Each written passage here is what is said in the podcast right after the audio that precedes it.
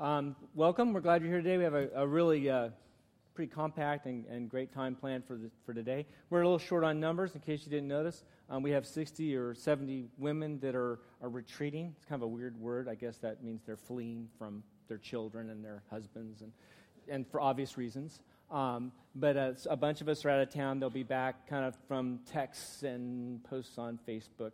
They appear to be doing very well, and so we're going to be glad to have them back next week. But we're all here and these are the right people to have in the room right now.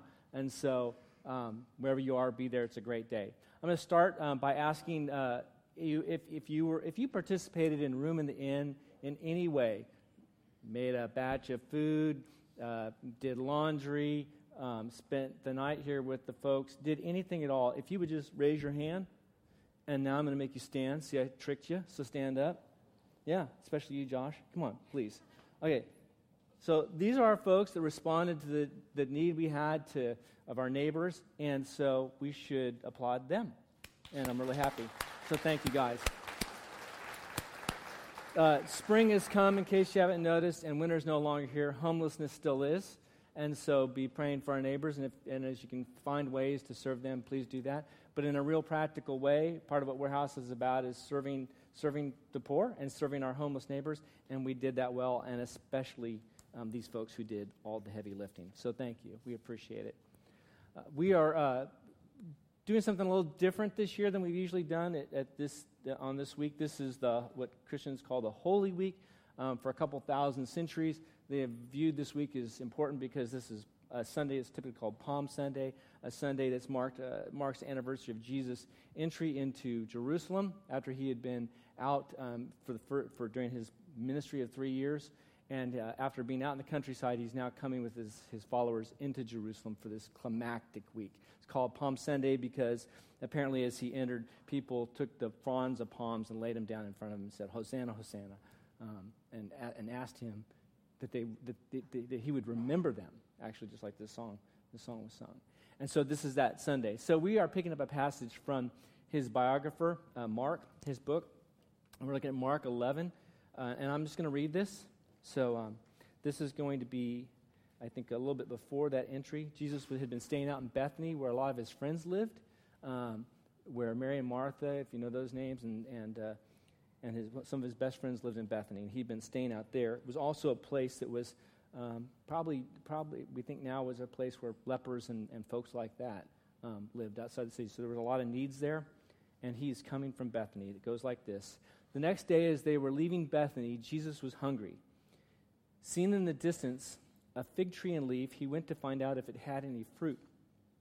When he reached it, he found nothing but leaves, because it was not the season for figs. Then he said to the tree, May no one ever eat fruit from you again. And the disciples heard him say this. And on reaching Jerusalem, Jesus entered the temple courts and began driving out those who were buying and selling there. He overturned the tables of the money changers and the benches of those selling doves and would not allow anyone to carry merchandise through the temple courts. As he taught them, he said, Is it not written that my house will be called a house of prayer for all nations, but you have made it a den of robbers? The chief priests and the teachers of the law heard this and began looking for a way to kill him, for they feared him, because the whole crowd was amazed at his teaching. When evening came, Jesus and his disciples went out to the city. In the morning, as they went along, they saw the fig tree had withered from the roots. Peter remembered and said to Jesus, Rabbi, Rabbi, look, teacher, look. The fig tree you cursed, it's withered. And Jesus said, responded, Have faith in God. Truly I tell you, if anyone says to his mountain, to this mountain, Go throw yourself into the sea, and does not doubt in their heart, but believes that what they say will happen, it will be done for them. Therefore I tell you, Whatever you ask for in prayer, believe that you have received it, and it will be yours. And when you stand praying, if you hold anything against anyone, forgive them, so that your Father in heaven may forgive your sins. This is a dense passage, a lot of stuff going on here. And like I said, we're, we're grouping this week together this year, so this is, this is Palm Sunday. On Friday, we'll come together as a community, and we'll sort of, I don't think we celebrate Tenebrae, I think we just sort of take the plunge of, of of Tenebrae. And then next Sunday, we'll come together and we'll do Easter, the resurrection day together. But this is the, the first day, um, sort of the, the day of preparation for the whole week, if you will, of, the, of everything that's to come. And so um, we want to approach it that we want to approach today that way. That the idea of today is to begin to prepare us for this whole week, this whole Holy Week, and, and prepare our hearts, if you would. Um, the, the, the part of this, these verses we want to focus in on is this, this little sentence where it says, The chief priests and the teachers of the law heard this and began looking for a way to kill him, for they feared him, because the whole crowd was amazed at his teaching. Know, I, I know something about fear, and I'm sure you do too. We all have lots of fears. And I know something about hating people that are making me to confront my fears. Uh, I, am mad. I'm trying to, I try to remember some times in my life when I have felt uh, called out about my fear. And I, what I remember, what I realize now is most times when I have felt that, I have been known to show my teeth, which is the same response that the, um, that the Pharisees and, and, the teachers and the religious people gave him, gave Jesus. You know, I, I'm one of my earliest recollections of this, or it's kind of funny one, but I, I grew up uh, in Northern California, kind of where the valley meets the, the Sierras there, and we have a creek that comes, runs through our town. It's called Big, Big Chico Creek. I grew up in a town called Chico. Got that? That's pretty easy. And it's kind of a cool place as it comes plunging um, out of the out of the mountains. Um, it's really we would consider it a river here in the south, but we call it a creek out there. Just to give you an idea, just to brag a little. Um, it's a lot of white water. Um, it has a huge canyon. It's a beautiful place. And when we were kids, we rode our bikes up to Big Chico Creek all the time to fish and horse around. And basically, our parents were probably just like, just get out and go somewhere, quit bugging us. And so I don't know how old I was, but I'm up there maybe 14 years old, something like that. I don't know, with my buddies and uh, Terry Crosswhite and, and Mark Davis and those guys. And and where the creek comes down, there's a wall, and it's about a 15 foot wall, and there's a pretty there's a deep enough hole there that you can jump off the wall into the water. And I remember the time, the first time I had to jump off that wall, and it, it, it just as well had been 100 feet down to that water. And some of them had already jumped, and they were in the water, and they were yelling at me, Come on, what are you scared of? Jump.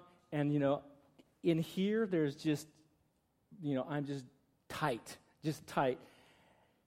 And I am hating them because I feel exposed and I feel like they are mocking me. I don't think they were, but that's what I thought. I remember um, a time many years later, um, Kathy and I um, had not been married very long, and I'm sitting in a room with Kathy and her brother and her mother and her father, and it's the end of uh, her, it's during the period of time when her father was in treatment for, for alcohol use, and um, it was the family was it the family weekend or something like that? I don't know, something like that.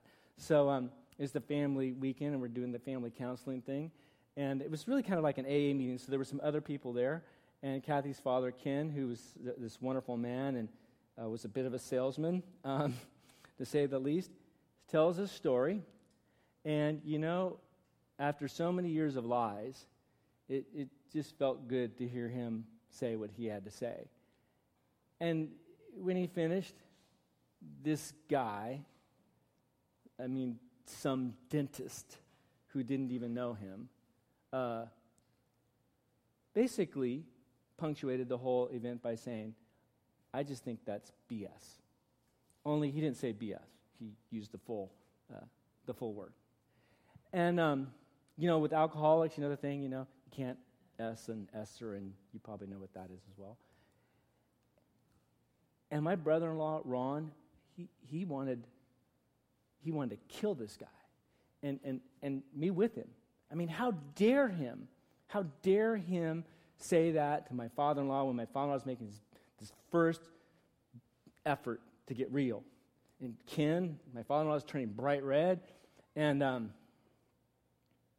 I think in reality, now we realize is, you know, what we realize is we, we were you know, we were in uh, we were with we were part of the alcohol problem too and this guy was really telling the truth and he was not just coming into my father-in-law's fears he was coming into our own fears if you've been part of an alcoholic family what you know is if you don't let go of the things that you're holding on to, the, maybe the person won't go free. I mean, you're all tied up in that codependency.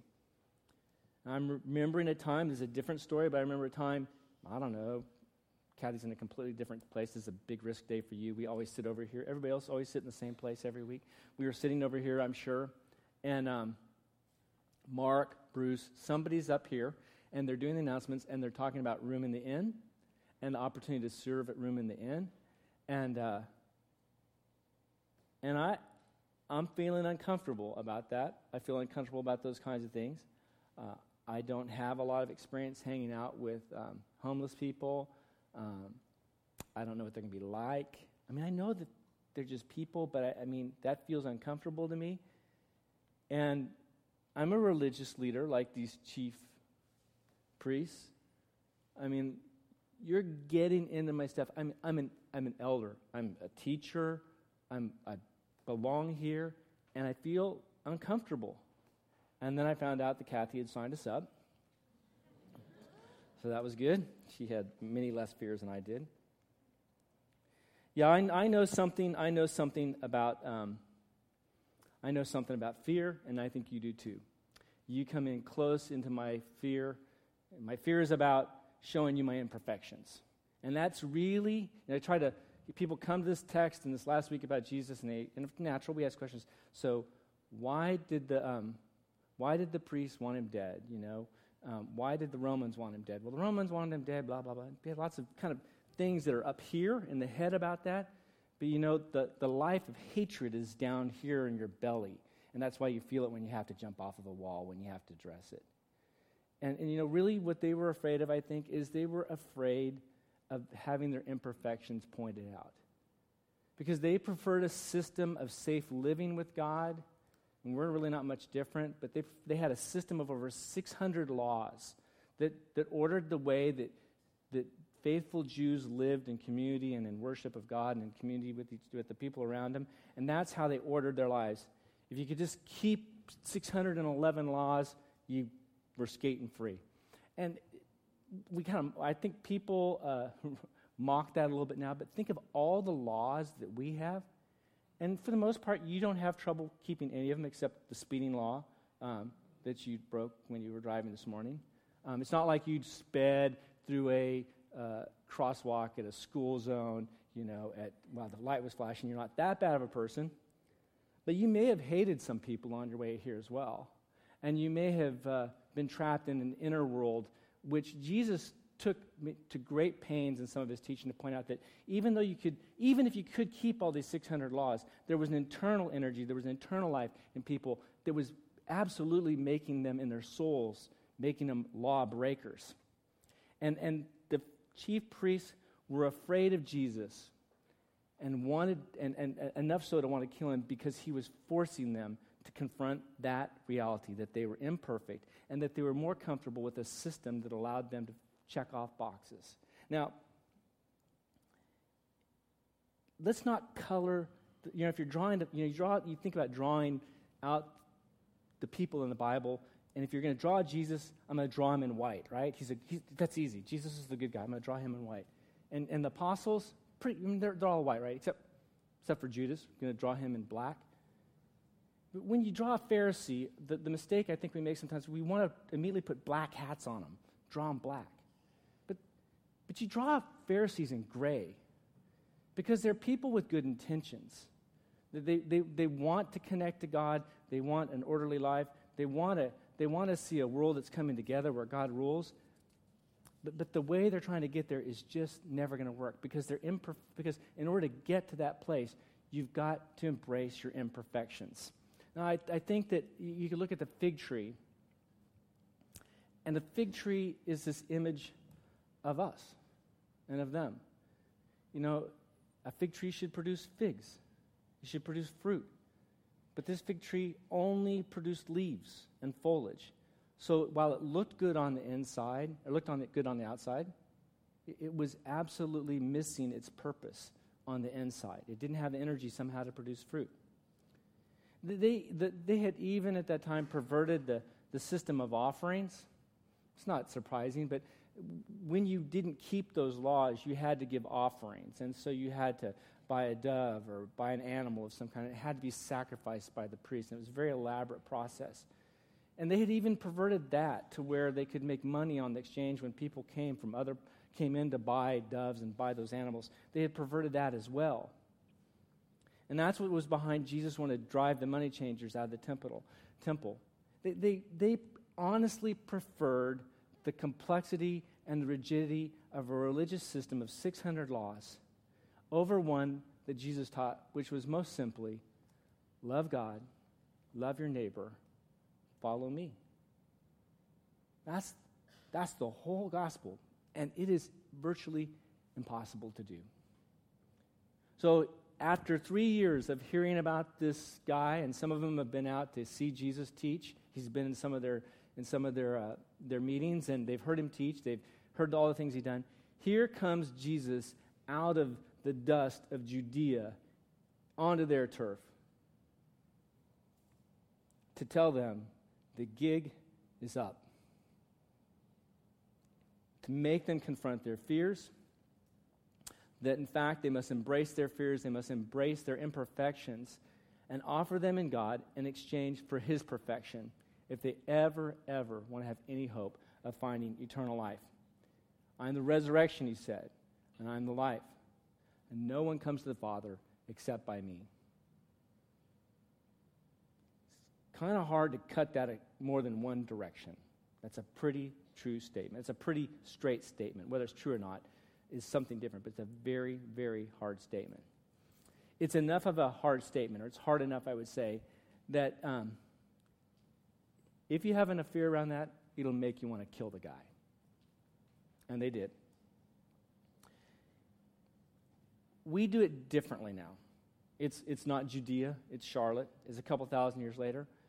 But, but we do the same thing to mask this discomfort we feel when someone tells us to jump off the wall, or tells us to serve in room in the inn, or tells us the life that lives beyond the life we're living, and tells us in order to get it, though, we're going to have to let go of our fears and we're going to have to address our imperfections. We're going to have to just live in our imperfections, basically. We really don't feel comfortable about that. Richard Rohr, who's a a Catholic priest and a, a, a, contemplative, a mystic a bit, I'd say, uh, had this in his, uh, one of his daily readings this week. He said, Our suffering is psychological, relational, and addictive. The suffering of people who are comfortable on the outside but oppressed and empty within. It's a crisis of meaningless, which leads us to try and find meaning in possessions, in perks, prestige, and power which are always on the outside of the self, and it, it doesn't work. So we turn to ingesting food, to drink, to drugs, and we become mass consumers to fill the hole within us, looking for comfort. You don't grow vigorously in comfort. And that's why God brings discomfort. It is the Spirit of God who brings you the discomfort.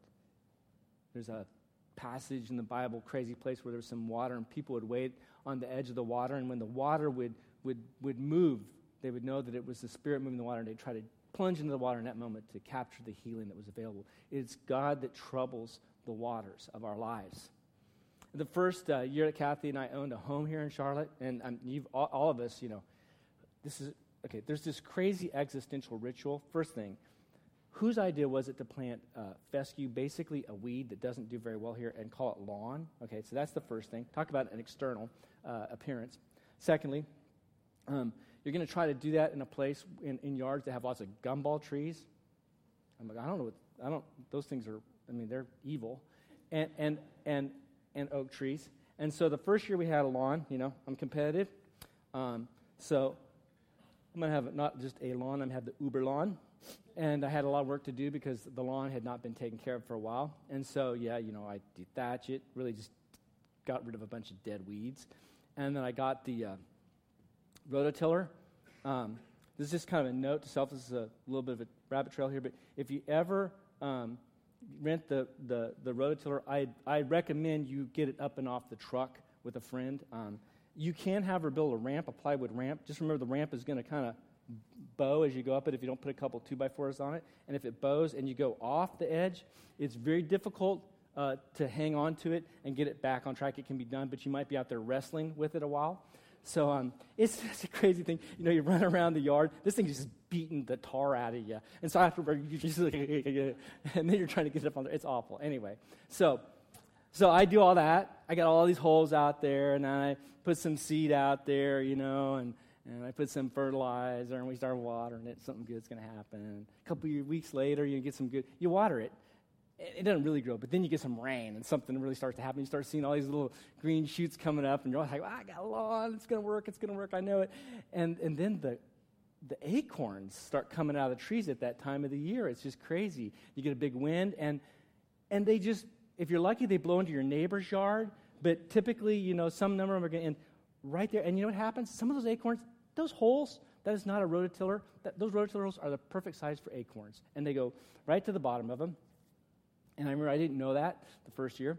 And then, um, and when spring came, the lawn looked pretty good because I, we'd go out, Caddy's mom would go out and pick up the gumballs and everything off the lawn as it was coming up and not kill it all too badly. And so, but what else came up? Oak trees. It turns out they do exquisitely well in those little holes. Um, the first thing that they do, you know, well, first thing happens is they go to the bottom of the hole and they remain in the hole all winter long, in the dark and in death. And then they stick out this root and it goes down. And then they stick out this, what will be a trunk one day, with the object of piercing the heavens with their leaves. they are ambitious and they're pretty good. They will kill your lawn. Um, yeah, it's a metaphor, right? This is you. You know, you were meant to be dropped into a hole, to die there, to remain dead for some time, and then in some miraculous moment to sprout with a root that goes deep and to pierce the heavens with your leaves. That's what you were called to be. That only happens in adversity. That does not happen in comfort. The acorn falls from the tree and remains in the hole all winter long out there, and that is how we grow. But we don't want that. Imperfection. Imperfection. This is how we come to God, and this is actually one of my best arguments for why the Christian faith is the faith of choice. Because most faiths require some kind of obedience and some amount of work that you've got to do to get in good with God. All Christ is saying is to get in good with God is all you need is imperfection. And we all have plenty of imperfection. Richard Rohr, again, he said it this way He said, Isn't it wonderful news that we come to God not by our perfection, but by our imperfection? That gives all of us an equal chance and utterly levels the human playing field. The only thing is, no pretending. No pretending is necessary. If you decide not to keep pretending this week in preparation for, for Tenebrae and for Easter, you're going to get some resistance. If you go really, you'll know you're on the right track if, like, family members start thinking you're crazy, probably. Because when you start talking about your imperfections and your secrets, they're going to know you're going to talk about theirs too. And that's going to be scary because we're all complicit. You're going to hear some voices, crazy voices inside your head saying, if you get real with people, they won't. And you can complete your fear statement there. They won't love you, they won't check on you, they'll cut you off. You have your own, I have mine. They'll abandon you. Just fill it out there the way you need to fill it out. Try it this week. Try it. You'll feel the anxiety the moment on the top of the wall, like in the pit of the stomach. When that comes, you, you need to have Christ's words for yourself in your own head. You need to counter what you hear with the truth. The truth is, when you stand up on the wall, in weakness, Jesus says, When you're weak, I'm strong. When you're imperfect, I'm perfect. Fear not, for I am with you. Cast all your cares on me because I care for you. confess your sins to each other and pray for each other so that you might be healed. And what's holding you back from healing is the ability to trust and to hear. St. Francis Assisi was a, was a Catholic monk, lived in the 13th, actually, lived towards the end of the 12th century and the early 13th century. He is known as this tremendous lover of people and of God. And, and really, today, this day, he shapes all of Christendom's ideas about what it means to live simply, what it means to live um, in care of the poor, and what it means um, to, to, to really repent, to really change the way we're going and, and go with God in our lives instead of going our own way. He's really a person whose life echoes through even today. And, and you don't even know it. I mean, but he has impacted your life and he's impacted mine. Now, he's like us. He didn't start there, and he's a human, he's a man. Um, he, in fact, he lived at a time when leprosy was very common still in Europe. And in that disease, as I understand it, um, you know, you basically get these sores and you sort of just go on living for years and years and years. Your flesh basically rots away. It can appear on your face, it can appear anywhere. The process is awful. It's, you'll stink it is just from the disease itself. Um, it'll mark you. Maybe the psychological impacts and spiritual impacts are the worst because when someone contracted leprosy, I mean, it's really, it was because of the hygiene problems, it's very easy to pass around. So when you got hygiene, even if you had a family, you were put out of the family. If you had a job, you lost your job. You lost all the things that people, all of us typically have our identity attached to, and you arrived at homelessness. You really, maybe if you were lucky, you could be in some place where there are other lepers but that's how you would live out the rest of your days. And Francis had an almost phobic fear of people with leprosy, uh, just uh, intense fear of, of, lepers. And so um, at some point, he began to realize, you know, that he was a bit of a leper himself, um, a spiritual one for sure. And, and the way that it was manifesting itself was in the fact that he was not loving people well. He wanted to love people like God did, and he was taken by these stories told about Jesus, how Jesus loved lepers and healed them. And, and he encountered God, and God scratched underneath his imperfection and said, It's you, Francis, it's you. And so he, he, he wanted this change. And so one day, he was riding, his, riding a horse. He was riding a horse back out across the country, and a leper is there uh, on the side of the road. Now, he could go right past the leper, but he decides in this moment, okay, this is it. By the Spirit, power spirit, I'm going to I'm going to get down off this horse and I'm going to confront my fears and this imperfection.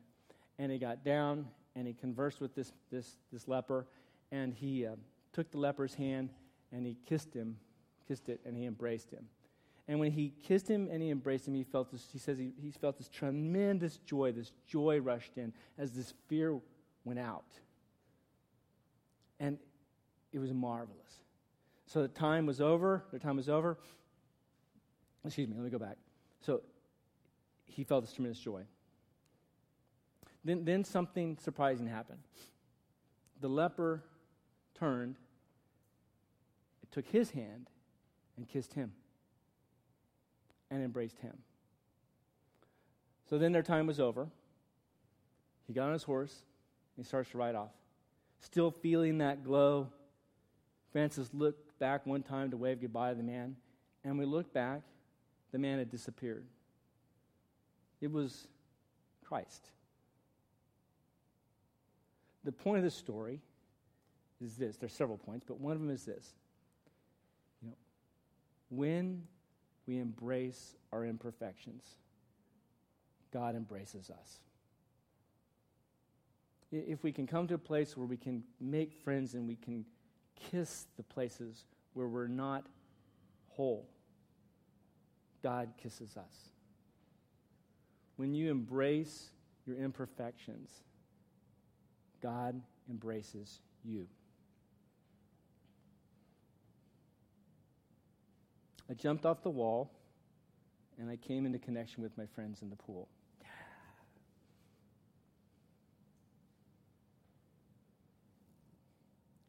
We went to the treatment, and in that last year of my father in law's life, there was not that it was perfect, but there was a kind of healing that happened in our family that was impossible until we, we heard from that man, that dentist, who later went on to become uh, Ken's sponsor in AA. We were rejoined together. The alienation of being lepers was broken, and we were bond back together. You know, when we served back in places, our, our neighbors, we think we're serving them, but you always walk away feeling like you've been better connected and attached to the community here at Warehouse. We have five or so days to prepare for Jesus' arrival in this community this week. On Friday, we're going to confront the death of Jesus, his arrest, his torture, his death. Take that plunge together. And on Sunday, we're going to celebrate Easter together. But what will we do until then? We've got five days. The, the, the, the fig tree. It wasn't even the season for figs, but Jesus cursed it anyway. Why? Because the fig tree was really saying, Not now. It's not a good time. It's not a good time for me to receive my king. That's going to come up in one of the songs later. It's not a good time right now for me. But Jesus says, Be ready in every season for his return. The, the Romans were saying, Not there, not here, not there. Judea is just a dusty backwater. Not here. This is not the right place. On the road and glory and expanding kingdom, that's where we will find God. No, not, not here.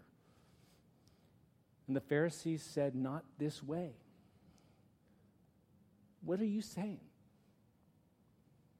What's your, what's your reason? Your king is coming. What is your reason for this week to not let go of those things? Will we spend the week chained with the denial of our imperfections? Will we stand with our hands open in prayer? You know, not that that's wrong, but it, it's wrong if we do that and at the same time inside our fists, our, our hands are just clenched onto those imperfections, gripping them. Now, every time you grip those imperfections, you're not gripping them, they're gripping you. They have a hold on you. It's not vice versa. In the last week of his bodily ministry, Jesus came to Jerusalem, and no one, not the fig tree, not the Romans, not the chief priests, not the religious people, nobody was prepared for their king. No one was prepared. And so, in fear, they plotted to kill him. Put down your fear today, right now. This is a great week for us. It's the week where we can say, we can be more imperfect and receive more of his perfection than we could have ever imagined, both individually, as a community, and to our neighbors. They will love it. Our neighbors will love that. That's not religion. That's, that's relationship, and that, that plays. Let's pray. Heavenly Father, thank you for my friends. I am I love Warehouse because it's always been this place where you have encouraged us to be real and to do so without fear, to have our relationships be marked by authenticness. Thank you for that. I pray that you'll give my friends courage this week, today, right now, to think of the things and the places in their life. They're, imperf- they're imperfect and where they have been gripping that imperfection and been hiding it and have been unwilling to allow your return, Jesus. And I pray they'll let it go as we worship together now. Spirit, I pray that you will come and you will replace the fear that's in their lives with joy like St. Francis had. And I pray that, like St. Francis, as they leave here and they turn away, that they will see that you've gone. Jesus, we know you go out with us, but they'll know that they've been with you. In your son's name we pray. Amen. We're going to take an offering now, something we do uh, every week. And really, um, without a lot of pressure, not like the pressure like you have to give, but with the, with the realization of what we can do and that we want to do. Um, it's a great opportunity to give, so I, I recommend you take advantage of it.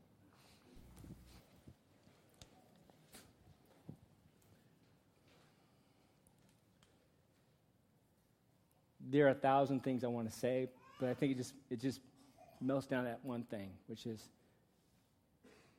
embrace your imperfection and receive God's embrace.